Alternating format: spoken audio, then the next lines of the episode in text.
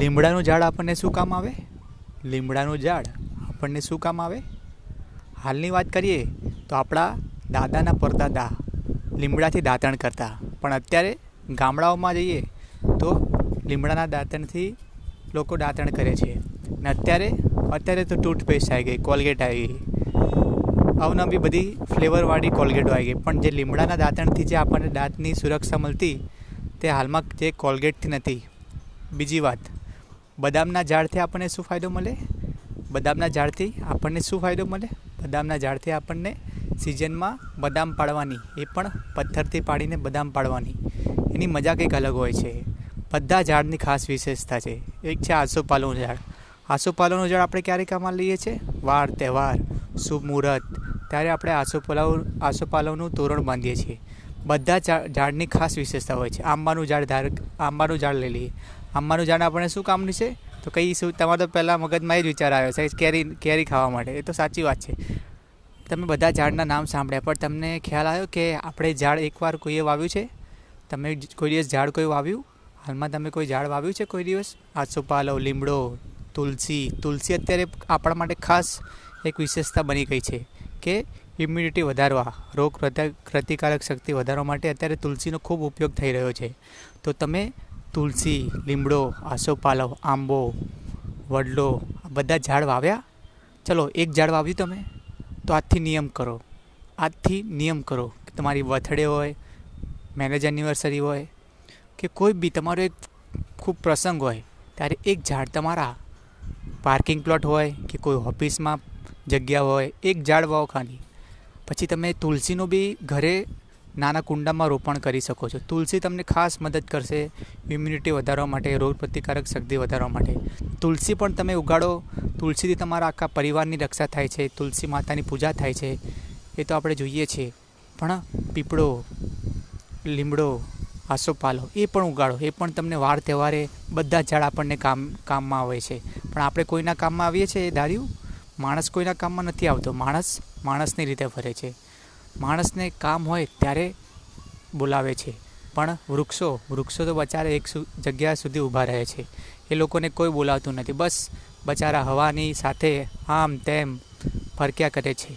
આપણને ઉનાળાની પડબડતી બધું બપોરમાં છાંયણો આપે છે. વૃક્ષનું કેટલું બધું કામ છે આપણા માટે. પણ આપણે વૃક્ષ માટે કોઈ કામ કરીએ છીએ તો આજે ચલો, વિચાર કરો, વિચારશું. આજે એક નિયમ લઈ લો કે મારે એક ઝાડ વાવવું છે એટલે વાવવું છે.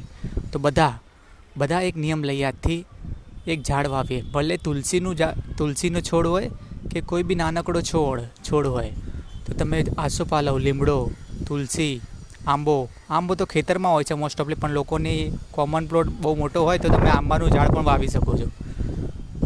અને તુલસીનું ઝાડ તમે નાના કુંડામાં ઘરે વાવી શકો છો. એને પાણી આપો રોજ, બે બે ટાઈમ પાણી આપો. એ તમને મોટું થઈને એ તમારી ઇમ્યુનિટી વધારવા માટે ખૂબ મદદ કરશે. આસોપાલવ લીમડો. લીમડો તો તમે જો દાંતણ કરો લીમડાના દાંતણથી, તો તમને દાંતમાં ખૂબ આમ ભલે લીમડો કડવો લાગતો, પણ એ બધા રોગોમાં ઇલાજમાં કામ આવે છે. તો લીમડાનું પણ સેવન જરૂર કરવું જોઈએ.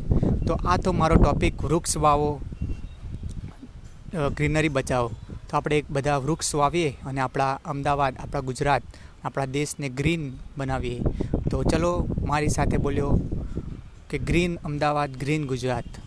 તો બધા એક વૃક્ષ વાવો અને આપણને જે ઓક્સિજન મળી રહ્યો છે એ વૃક્ષથી, તો એ વૃક્ષને હવા મળે છે તો આપણને ઓક્સિજન મળે છે. તો બધા આજે વૃક્ષ વાવીએ અને આપણા દેશનું જતન કરીએ. જય હિન્દ, જય ગરવી ગુજરાત. થેન્ક યુ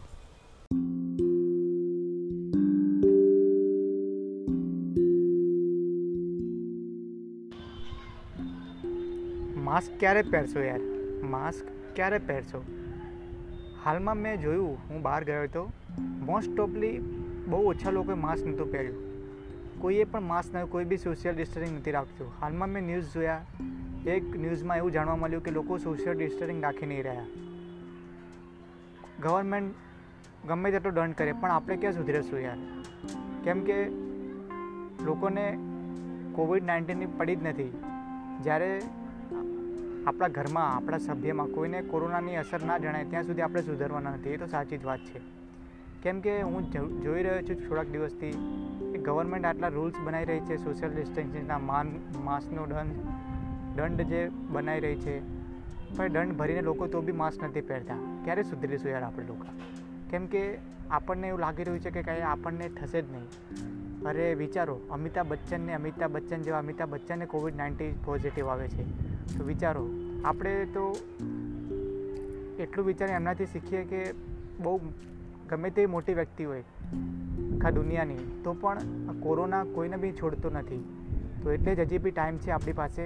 માસ્ક પહેરો, સેનિટાઈઝરથી હેન્ડવોશ કરો અને સોશિયલ ડિસ્ટન્સ રાખો મિત્રો યાર. હજી પણ ટાઈમ છે. બધા દેશોથી આપણે ભલે પાછળ છીએ, પણ હા, આપણી દેશની ગવર્મેન્ટે બહુ સરસ કામ કર્યું છે કે બે મહિના માટે લોકડાઉન રાખ્યું.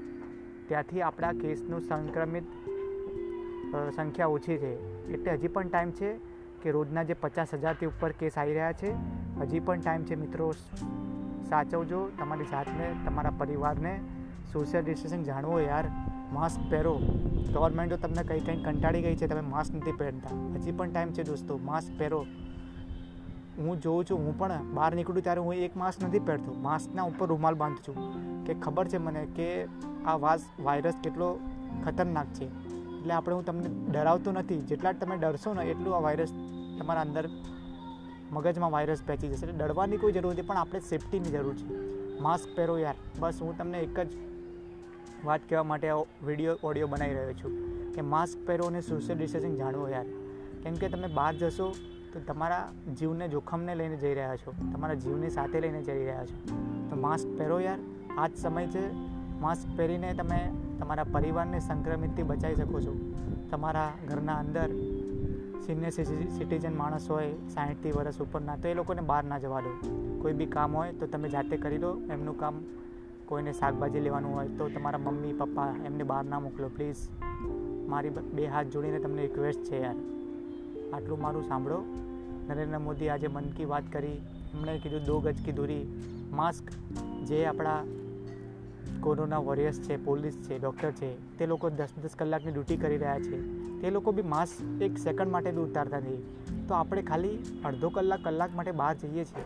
તો બી આપણે માસ્ક કેમ યાર કાઢી નાખીએ છીએ? કોઈકની એવી પ્રોબ્લેમ હોય છે કે શ્વાસની પ્રોબ્લેમ થાય છે. એ હું જાણી શકું છું, પણ એક સેકન્ડ માટે તમે કાઢો પણ તમારું સંક્રમિત થવાની સંખ્યા બહુ વધારે થઈ રહી છે. એટલે તમે માસ્ક પહેરો દોસ્તો. હજી બી ટાઈમ છે આપણા દેશમાં.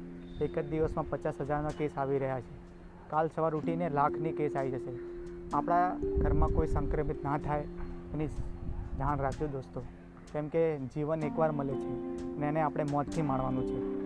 વાર, તહેવાર આપણા માટે બહુ નસીબદાર છે આપણા લોકો કે આપણને વાર તહેવાર મનુષ્યનો અવતાર મળ્યો છે. તો આપણે આ વાર તહેવારને માણીએ સોશિયલ ડિસ્ટન્સિંગ સાથે માસ્ક સાથે. રક્ષાબંધન આવી રહ્યો છે. તો એક ટાઈમ બહાર જવાનું થાય બહાર ગામથી તો ના જઈએ. રાખડી આપણે કુરિયરથી મોકલી દઈએ. કેમ કે સોશિયલ ડિસ્ટન્સિંગ નહીં જળવાય માસ્ક કોઈ પહેરે નહીં. કોઈ માસ્ક નહીં પહેરે તો આપણને સંક્રમિત થશે. એટલે આપણે જાણવાનું છે, ભલે લોકો ના પહેરતા, પણ આપણે આપણી જાતની સેફટી રાખજો દોસ્તો. કેમ કે, કોરોના કોઈને નહીં છોડતો.